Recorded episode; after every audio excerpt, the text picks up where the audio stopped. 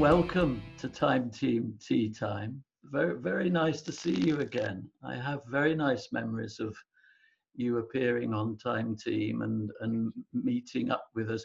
Had you had any contact with archaeology before you came on a Time Team? Had it appeared in your earlier career?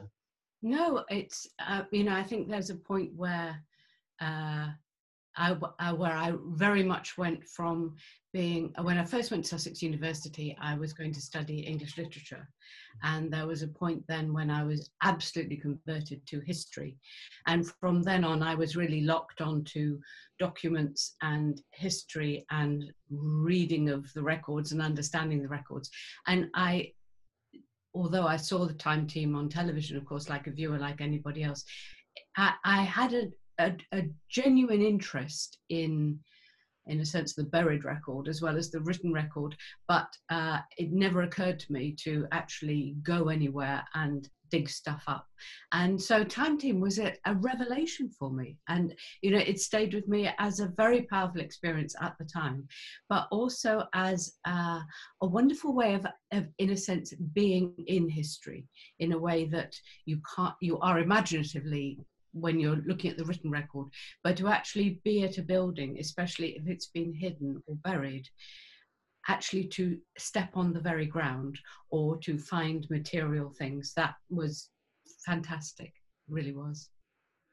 I, I remember reading somewhere that you made a reference to the carving in Ludlow Castle that was supposed to have been done by Arthur and he uh, had done a carving, and I remember you saying it was sort of layers of reality. The carving is legend, the sketch is history, and the thought they carved, it was carved by Arthur, was fiction. And it's a sort of multiple level of things, isn't it?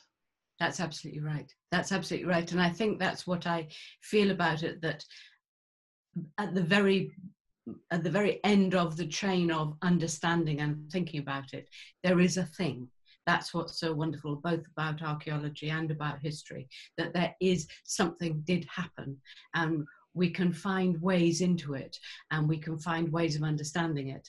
And in the course of that we may very well have to get our hands dirty and we may very well have to go to the place where we think it happened. But there is at the very end of it a reality an experienced reality and I always remember uh, we had a sort of little conversation in which I was uh, trying to suggest something I'd said to Roman historians, which was one artifact was worth several historical theories. but that, I, I, think I was being a bit sort of it, archaeologically arrogant, really. Um, you know, it it depends, doesn't it? It depends on the artifact and it depends on the theories that like they're not all equal. Like during my time with time team uh, you know when i was present on a, a couple of digs sometimes somebody would be very enthusiastic about a bit of a tile and i would go like it's not doing it for me. I'm glad we found it. But if it doesn't signify something more than a bit of a tile, it's just a bit of a tile to me. Whereas, uh, you know, there are some historical theories which are genuinely illuminating, which open doors to other things. Um, something as simple as, for instance, the reason that there are not a lot of women in the historical record is not because they weren't doing anything. It is what was recorded. And just if you take that as a theory, it just opens up everything archaeology as well so i think it depends really on the uh, it depends on the theory and the, on the artifact but i absolutely take your point that sometimes something from the made record or the built record just completely opens a door. I'm going to sort of start your time team journey um, with the second program you did, which was Groby Old Hall, which I remember very well. And one of your, my, my favorite characters of yours, Elizabeth Woodville from history. My goodness, what a story that was. And in, The White Queen, I think it was absolutely fantastic the way that that woman threaded through history. Um, where, how did you how did you first discover or uncover Elizabeth Woodward that met Woodville that made her such a, an important character? Well, one of the wonderful things about writing women's history is you spend a lot of time finding connections that nobody's observed because they weren't very interested in them because it was women or their sisters or their friends or their mothers so that's what started me off and it really i was writing about catherine of aragon uh, and her first marriage with Prince Arthur, which you referred to with the, the disappeared carving, which might have been a record of their love. And I was thinking about her first experience on coming to England, in which her mother in law, Elizabeth of York, uh, married to Henry Tudor, Henry VII, was so significant in, in a sense, the choosing her as the Spanish princess, as the Spanish bride who was going to come to England, and in uh, making their life together meaningful and real. She, she agreed, uh, it was Elizabeth who agreed that they be sent off to Wales so they could have their own kingdom, so they could practice being a young couple hopefully that they might fall in love and conceive a, a, baby, an heir, but that also that they might have time on their own away from the overwhelming pressure of the newly established Tudor court. So I was interested in her, and that made me uh, interested in the uh, shocking story that she had actually been, prior to marrying a Tudor, she'd been in love with Richard III. And that led me to, therefore, the circumstances of her childhood, which led me to her mother. And that is finally where we arrive at Elizabeth Woodville, who is the first commoner to marry an English king. She marries him in the most suspicious of circumstances. They have known each other for six weeks from the first time they meet to the first time they're married, in most of which time he's not there, he's offered a battle. So people immediately said that she had either enchanted him by outrageous sensuality, or she had entrapped him, or she had enchanted him by witchcraft. So immediately you've got a woman who is just my cup of tea. So you go like, what's going on there? And I do believe that what was going on there was uh, certainly uh, a, a, spiritual practice, if not a witchcraft practice, for her to uh, get the man that she wanted uh, and for her to uh, improve her position, which was disastrous uh, as the widow of the, the, losing side. And from that, she became Queen of England.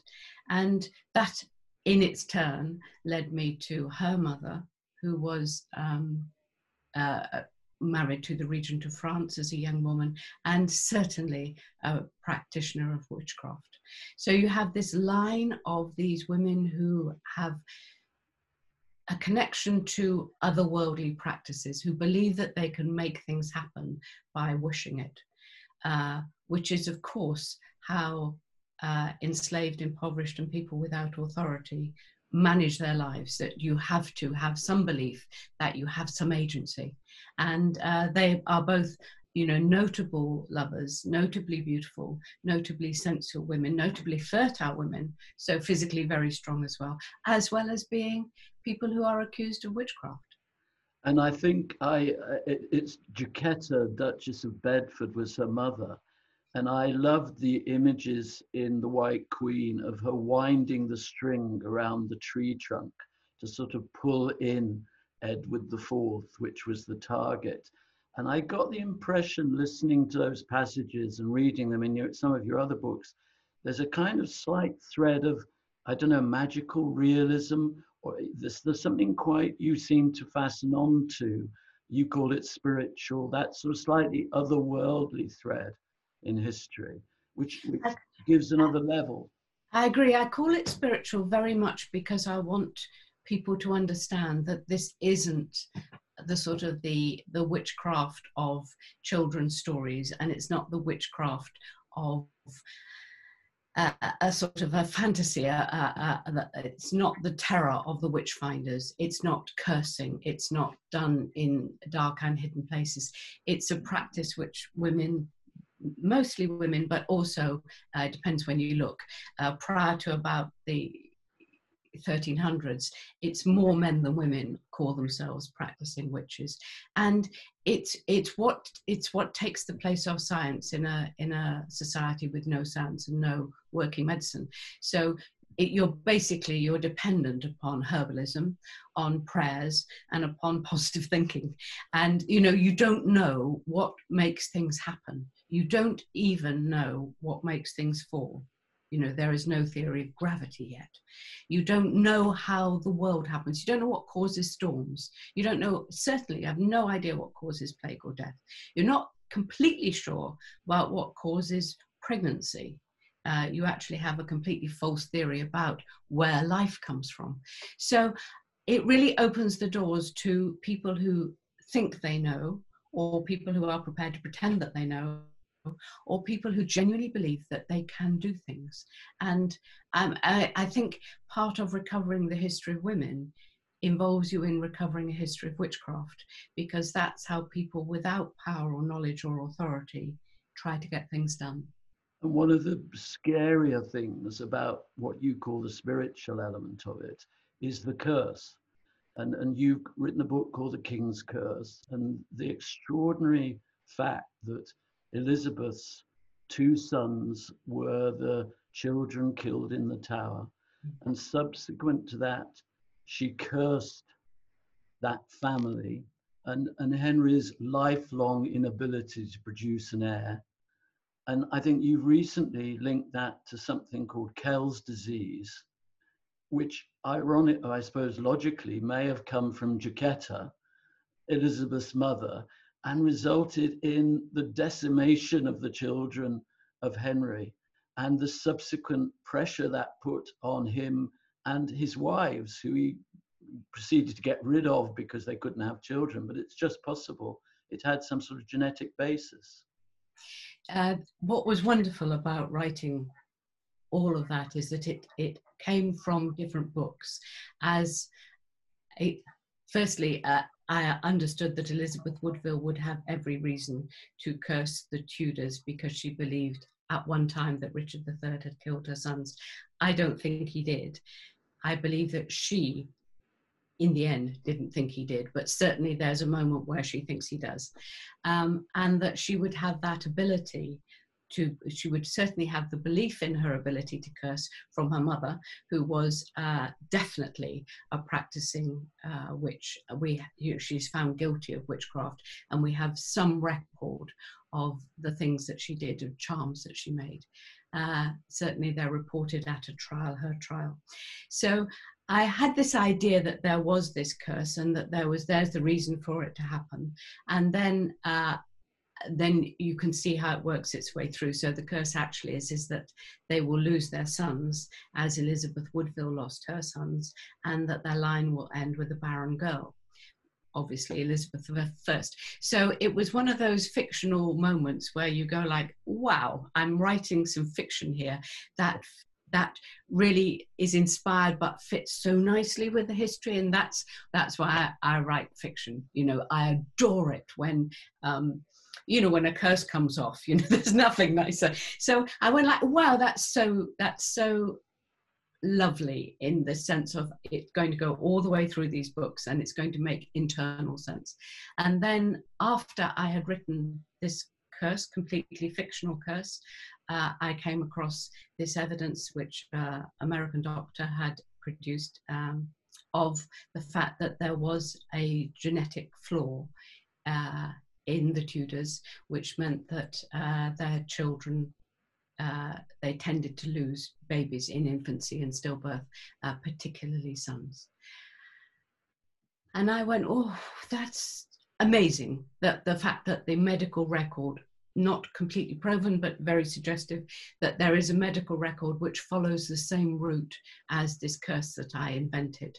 Uh, and then I discovered that the Kell's disease uh, was inherited from Jacquetta. So it came down the line that the curse came down, and it's it's moments like that that I'm literally glad to be alive. like, I just go like, hmm, lovely. It's when you know it, it is in a sense like archaeology. It's when the thing you find matches the thing that you're hoping for. I'm going to move us on following that cursed line because I think the second time uh, or the first time I met up with you in 2004, we were at Syon Park. And Syon Park was the place where Henry's exploding, swelling coffin leaked blood on the floor, licked up by dogs, which in a sense was it the the fair maid of kent who predicted that or was it just a biblical reference that he would end in that way it, it's certainly biblical i can't think of a prophecy of it other than uh, than the old testament and at Syon when you and i were together there um, we actually were at the chapel where his body was left overnight, I think. What's your memories of Syon Park and, and being with Time Team? It was a big historical picture there, wasn't it? And the river and everything was beautiful place. It was huge. It was, I mean, firstly, it was an incredibly beautiful place, but also and a very peaceful place. But it, it produced such a vivid picture of it, in a sense, the, the disgrace of Henry's End. And I remember uh, I remember the artist drawings of it, you know, the pictures of it, which was so powerful. And suddenly really realizing that uh, it was such a vivid, disgusting picture to end this kind of this great kingship moment. Um, but the other thing about Syon was that I was so interested in the nunnery which had been there uh, attached to the abbey, and that it was at Syon that we found some pieces of spectacles which had belonged to a nun at the time. And I remember the archaeologist, that I can't remember who it was, it was a young woman, she'd been digging, and she, she said to me, Look. And I looked at them and I lifted them up and I looked through. The glass was gone, but the lenses were still there. They were like pince nez, they would have been just popped on your nose. And I looked through them and I thought, I am looking through something that uh, late medieval woman looked through. I'm literally sort of seeing through her eyes. And it, it's one of those moments where history and the modern world just blend together and you realize also in a sense that time is as you know physicists tell us sort of meaningless that there's something which belongs to then and here's me that belongs to now and yet we're in the same we're we're looking through the same thing. It's extraordinary. It's extraordinary. I always felt when you were around um, disappointed if I couldn't show you something. Uh, I, I, and I remember at Groby Old Hall, uh, we found some caming from the stained glass. And, and it was, I wanted to show it to you because of how you'd invested the belief in the characters and, and this was their life.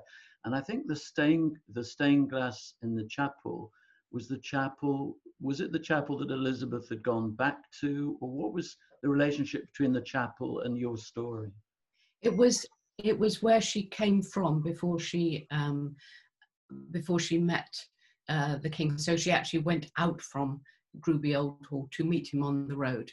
Uh, so it was it was her family home uh, of her, I believe, first husband. So she would have been there. And one of the things that I don't believe was ever widely discussed was that during the dig, uh, one of the archaeologists came to me and said, like, do you feel very connected here? Do you have a very strong feeling? And I said, I do, but I know it's not science. So I'm not going to go around going all sort of, you know, I've got a feeling. But I do, I, I feel her here. And uh, he said, where in particular? And I said, oh, I can tell you straight away, that wall. And the, the path to the dig went past the chapel wall. Um, but we didn't know it was a chapel wall. Then I said, there, that's where I really, that's my favorite place in the whole of the site. That's where I feel her. And uh, he said, right, we'll dig there. And I went like, well, you know, I'm not sure. It's just, a, you know, it's just the place I like the best. And uh, we did dig there and we found the Bible clasp. Do you remember the, that closes the books, the little metal Bible clasp that closes the books? And we realized then that it was a cloister towards the chapel on the other side of the wall where I liked, but it was that wall. And I mean, I get, sh- that gives me shivers even now. And I'm never ever saying that, um, that sort of intuitive sense uh, should be tested, should be taken seriously, but it's always worth, I think, following a hunch. It's no more than that. And I love the fact that it, it was interesting for me because I we're we're at the moment talking to the original members of Time Team and friends and saying we're calling it the fantasy fantasy site And really, it's a kind of future specials. We did a lot of documentaries where we worked on the background of something and then did a three day dig. So we had more time. And I, and I was thinking, I wondered which site uh, that you would like, if you had your own archaeological unit, which in a way you do, if you could take time team along, Carenza sends her regards, by the way. And if we all got together, got in a truck and said, right, Philippa wants us to go to and work on this site. There's two sites that I related to when I was looking this up. One was the Battle of Tewkesbury, hmm. which it seems is not that well known. People know about Towton, where they found burial pits and all sorts of things. But Tewkesbury was really a critical battle in the Wars of the Roses, probably the penultimate battle and and that site has had relatively little work done on it. Is that a location that would appeal to you? Absolutely, absolutely. I mean, it can't not. I mean, I think uh, the Wars of the Roses battles, the battle sites, have been a bit neglected because. Uh, in a sense, the Wars of the Roses get, tend to get a bit obscured by the English Civil War that comes after it. So they are neglected. And also, the the death rate is so appalling during the Wars of the Roses at Tewkesbury, especially that you know you're bound to have a lot of historical remains there, and also part of overcoming a, a civil war, as the Wars of the Roses were, is that uh, everybody gets back to normal as quickly as possible. So you don't have a big memorialization of it. So I think it, they they would be very very interesting. Um, I, think really you could go back to Groby and you know find some wonderful stuff. And um, I, sorry, sorry, Am, Ampthill is another place that that has come up, which which is linked with Catherine of Aragon, who I think is possibly one of your favourite characters. Again, relatively little known. She survived. She didn't. She wasn't actually killed by Henry VIII, which was a sort of miracle in a way. Oh, heartbreak. Yeah. Like I, I count, I, I blame him for it. I really do. Um, you know, I think uh, the courage that it took to confront him and constantly resist him, that's extraordinary. But if you were looking at somewhere, I mean, there's a there's quite a suggestion that uh, there, that there were bodies found at the Tower of London, which may or may not be the prince's. Personally, I think they are not. But uh, there's a very clear suggestion of where they were found. It would be very interesting to do a dig at the Tower of London. Why not? If this is a fantasy dig, why don't we dig the Tower of London and see if we can find for sure uh, the room where the princes were kept. We're pretty sure we know where it was. But if that was so, where the stair was where they were said to be buried. I think going back to Tewkesbury, one of the things very memorably in your book was that moment that Edward IV, who, you know, is the, the king in splendor, he's married for love, and yet, my God, he's got that Yorkist desire to finish off his enemies when he's got them. And I think Somerset and the others are in Tewkesbury Abbey, which still exists. And he has a choice about them and a choice about Clarence. And in both cases, clemency doesn't come into it.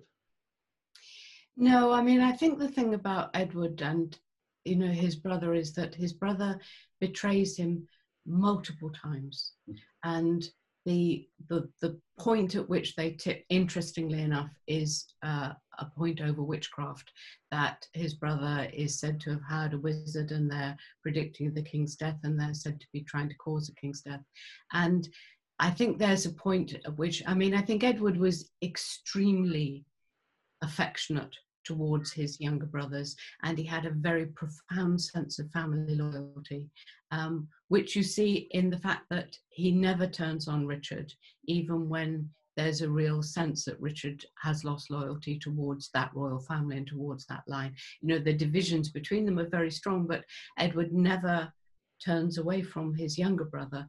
But I think Clarence, I mean, is, is, is he just never stops. You're never sure what Clarence is doing, but it's almost always some kind of complicated temptation to get to the throne. I mean, it's it's second son syndrome, only far worse than anything we've ever seen. And of, and of all those characters, I I've got many many questions because Elizabeth I seems to me that kind of strong woman who you followed in I think the Virgin Bride was it? Virgin's Lover, yes. Virgin's um, Lover, yeah. And then very much so, a very jaundiced view of her, I have to say, in the book The Last Tudor, where yeah. actually the research shocked me, where I found that she she either killed or imprisoned or led to the deaths of all her cousins. I mean, it's she also she is someone who is so frightened herself, is brought up so much uh, as a girl in a in a court of. I mean, I believe she's brought up by a psychopath. I think Henry VIII, in his latter years, is a serial killer, and we do ourselves a great disservice if we if we find his behaviour sort of funny. So he's taught in English primary schools today as Henry VIII, the man who had six wives. I believe he should be taught as Henry VIII, the man who serially killed all of his friends and all of his advisors and all of the women who stood up against him in any way or failed to deliver what he wanted. I mean, he's a monster. And that's Elizabeth's father. So I think what you have there is someone who is truly psychologically damaged from childhood and who then never feels safe never feels safe enough to love anybody never feels safe enough to marry anybody never feels safe in her relations in her family because they are all potential heirs. And you know the grey sisters jane grey and her two sisters um, were really no serious threat to elizabeth during her lifetime but they would have inherited after her. And when they had boys who would therefore be an obviously attractive heir, it was like the end of their lives. And I think if anybody wants to a sort of balancing view of the jolly Henry VIII with his wives, your um, Taming of the Queen, which which covers the life of Catherine Parr, is an incredibly um, memorable, very emotive uh, story of a woman crushed by a psychopath or attempted to be crushed by him. It's it, there's so much about Catherine Parr that I absolutely love. Firstly, in traditional history, she's set up to be his last wife and the nurse and you know provider carer for his old age. And it she isn't like that. She was never like that. We do have some uh, sort of pharmaceutical records from her but they're all perfume and bath oils and lovely glamorous things. She's not nursing him in any serious way. What she does par excellence is she manages him. So she it's, they actually have the guards at the door of the garden to arrest her for heresy and therefore treason, and that carries a death sentence. And she turns it around. I mean, she is just magnificently brave. And it's not that she isn't guilty. Uh, she is undoubtedly leading the Reform Party at court, as Cranmer is leading the Reform Party in the country. She wrote books. She she published books. She yes. was a very literate queen, and she survived the old sod, really. Uh, her story is actually probably the only story of uh, a happy wife of Henry VIII that she endures marriage with him. It's not a very long marriage because he is at the end of his life, though nobody knows it at the time. He's uh, energetic enough and he's virile enough to hope to conceive a child on her. And he's virile enough that when he writes his will, he provides for the heirs of wives after her. So even while they're married, he is looking ahead to what might come next. And she's number six. Uh, he actually courts a lady in waiting at her court. He's looking out for number seven while he's married to her. Uh, she's young enough to be his daughter. Uh, she survives him by incredible skill and management and by courage. So when they come to arrest her for heresy and treason, which carries a death sentence with it, she literally she faces them down and they don't take her away. And for the rest of her life, she has the courage to go on uh, thinking about the reform of religion. She is much more Protestant uh, than Henry, and she writes. And so she's the first woman to publish in the English language, uh, and she's the first woman to publish under her own name. She doesn't publish anonymously. After his death, she's free to publish. And very, very romantically, after his death, she marries the man that she loved all along, uh, Thomas Seymour and he takes her to Sudeley Castle, where she's buried. She died in childbirth, uh, which was obviously the fate of so many women in the pre modern period. And uh, she died having only been married to the man that she loved for a year. It's, oh. it's, it's very tragic in that sense, but all history is when you stop the clock? So in my novel about her, I stop the clock when she when Henry dies and she escapes this dangerous marriage uh, with a murderer uh, and who's able to marry the man she loves. And I know that um, I've read a, a, little bit around Tidelands, and there you, have now changed historical um, period, and I, I, know you wrote very well. Uh, there's, there's a very nice, very explanatory bit at the end of one of your books in which you talk about the transition from the great and the good, as Mick used to call them, to ordinary people, which is quite a thing. I, I, I'd be a bit bereft, lost if I abandoned all those amazing characters. But you've made that decision to find ordinary, often a strong women in difficult situations. She, I think your character gets accused of being a witch and is dunked on a water wheel, which is an incredibly memorable scene. What what drove that transition? I think in a sense, I was I was always in my own mind writing about interesting women. Uh, it happened that the ones that were recorded were related to great and good. That, in a sense, there are very, very, there are very little records of the lives of ordinary women in the Tudor period.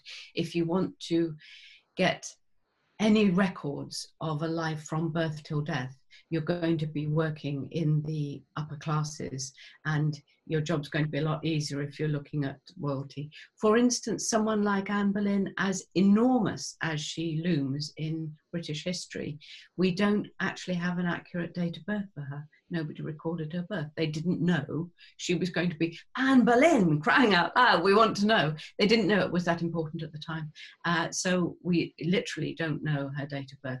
We don't know much about her childhood. We know she went to France and that she was in service uh, for the royalty here.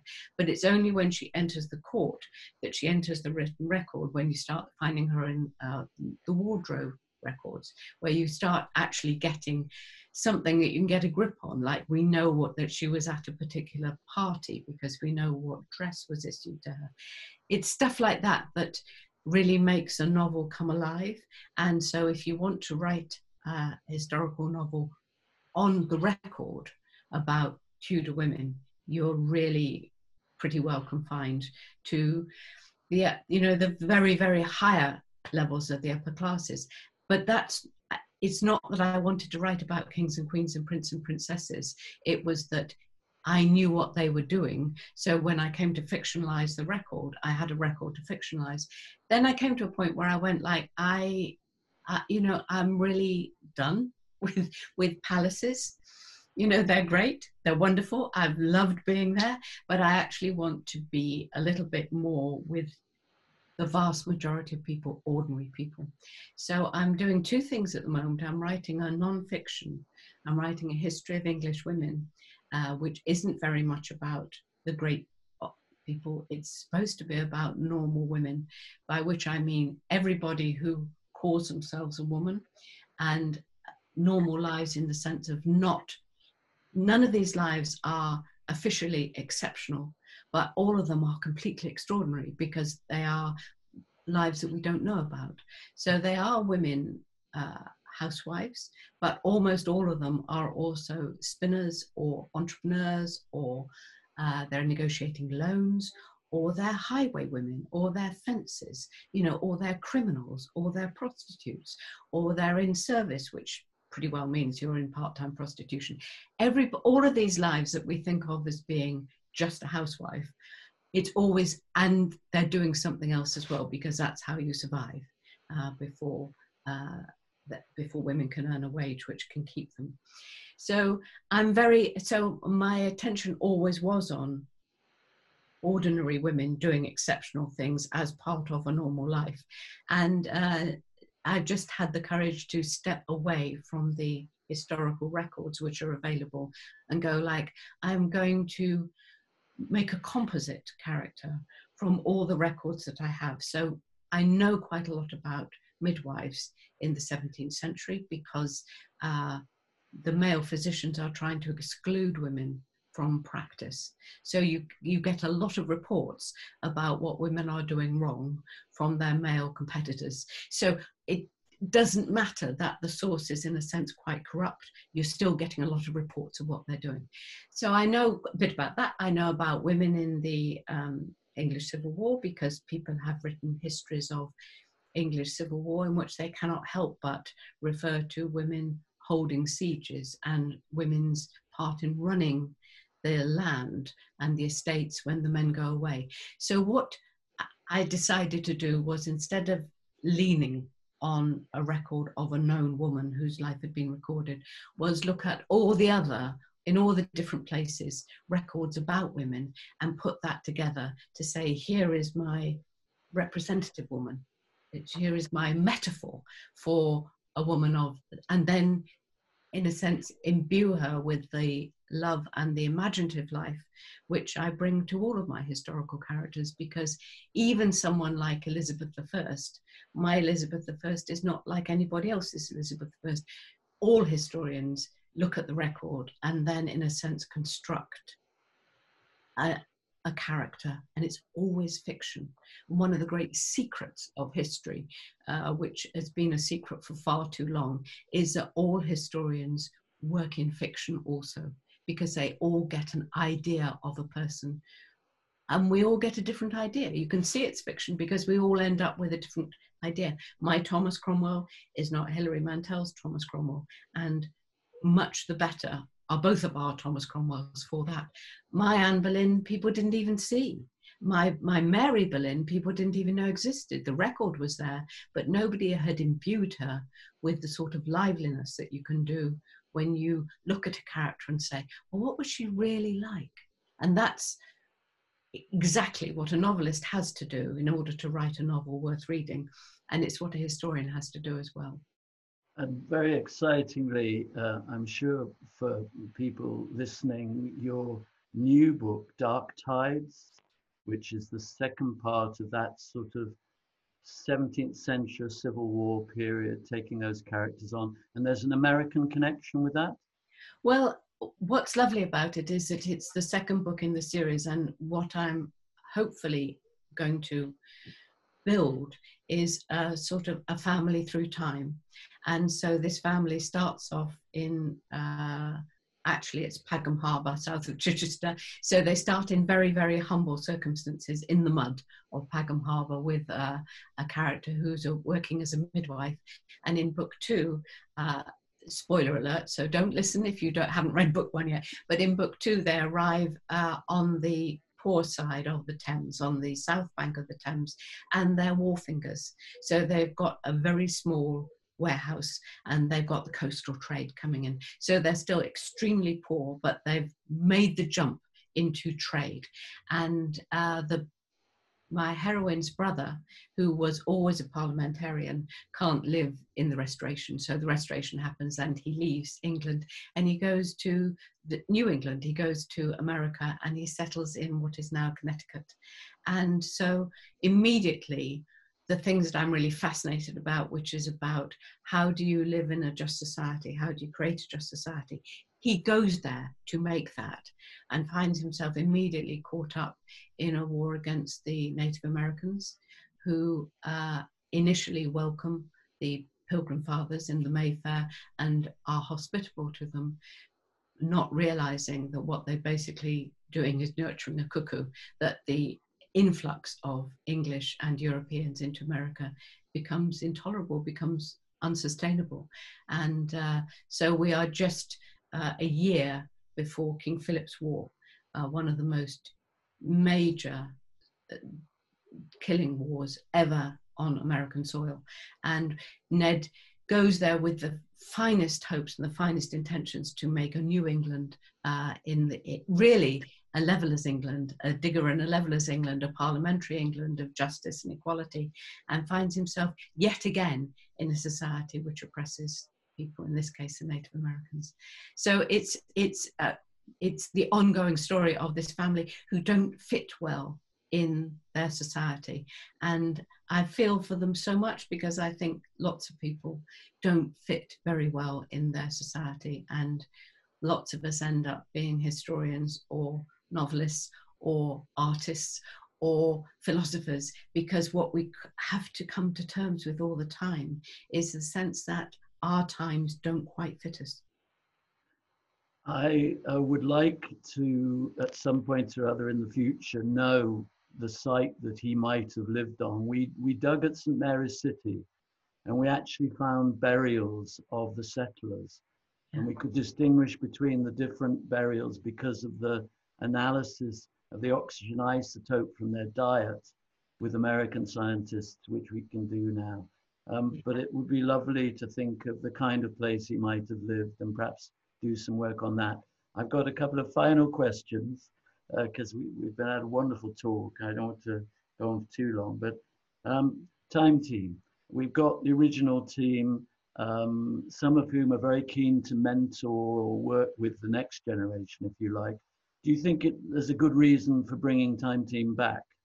Oh, I'd love it to come back. but you know that's that's a completely selfish like i i would love it to come back and wherever you are i'll come and if i don't know anything about it i'll study up like it would be heaven i mean I, it was just um, leaving completely aside the fact that it was a fascinating television series which meant so much to people who liked it uh, as the experience of going on digs and working that intensely with people at the very top of their field. I mean it's it was a privilege. It was a privilege uh, you know bring it back and i'll be there. And finally one object that you would like us to find. We found the book clasp that belonged to elizabeth woodville a bit like Neil MacGregor's lovely series of history in 100 objects. If you assembled a set of objects alongside all your characters, is there one particular one that, that a particular set of objects or somebody's somebody's possessions, something that you would love to hold, if you like? I would like to hold uh, cramp rings or a charm, uh, which belong to Jacquetta, Duchess of Bedford, or her daughter Elizabeth Woodville, or her daughter Elizabeth of York. And there will be that those things will undoubtedly exist. Uh, I think they would be imbued with an extraordinary, extraordinary innate power. If you believe in such things, she said quickly, if you happen to be so hippy dippy that you have any belief in those sorts of things, I would love to hold something like that. Well, I certainly hope at some point in the not too near future we might just be able to do that for you. And uh, thank you very much for a lovely insight to your books and, and uh, the, the current books you're writing and also that big change you're ma- making at the moment. So it's been charming talking to you. And um, we should talk a little bit more about some of Time Team's details in the future the, the, we, you did programs on the Wars of the Roses, Henry's Palaces, four programs with us. So maybe if we have time, we can have another chat at some point. That'd be lovely. I really, really enjoyed it. It's, it's just great. It's, it's, it is itself a history.